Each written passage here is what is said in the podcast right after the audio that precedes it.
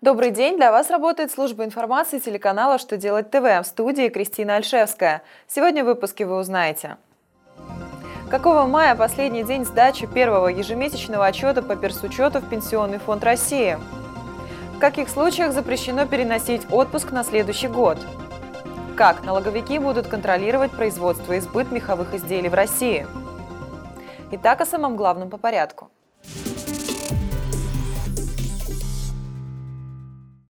Пенсионный фонд России никак не может разобраться со сроками сдачи первой ежемесячной отчетности по персонифицированному учету. Ранее в разделе представления отчетности на сайте Пенсионного фонда России находилась информация о том, что в связи с праздниками и выходными днями сдавать новую форму отчетности нужно до 11 мая. И, как оказалось, это были неверные сведения.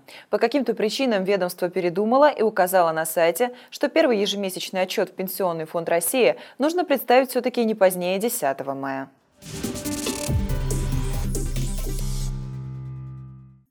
Минтруд напоминает, что с 10 января 2016 года вступила в силу императивная норма, установленная федеральным законом от 30 декабря 2015 года, номер 418 ФЗ, в соответствии с которой минимальный отпуск гражданского служащего в каждом служебном году должна быть 28 календарных дней.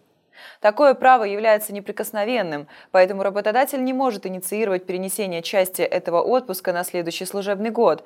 Можно перенести только ту часть, которая остается после отгуленных 28 дней, и то по согласию служащего.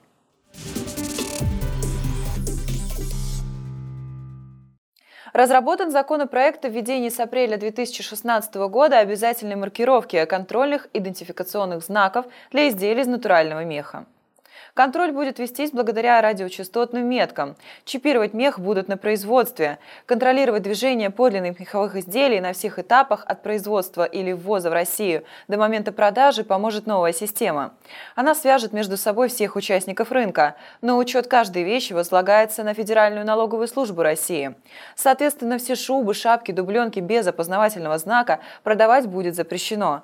Санкции за несоблюдение порядка очень строгие, вплоть до конфискации.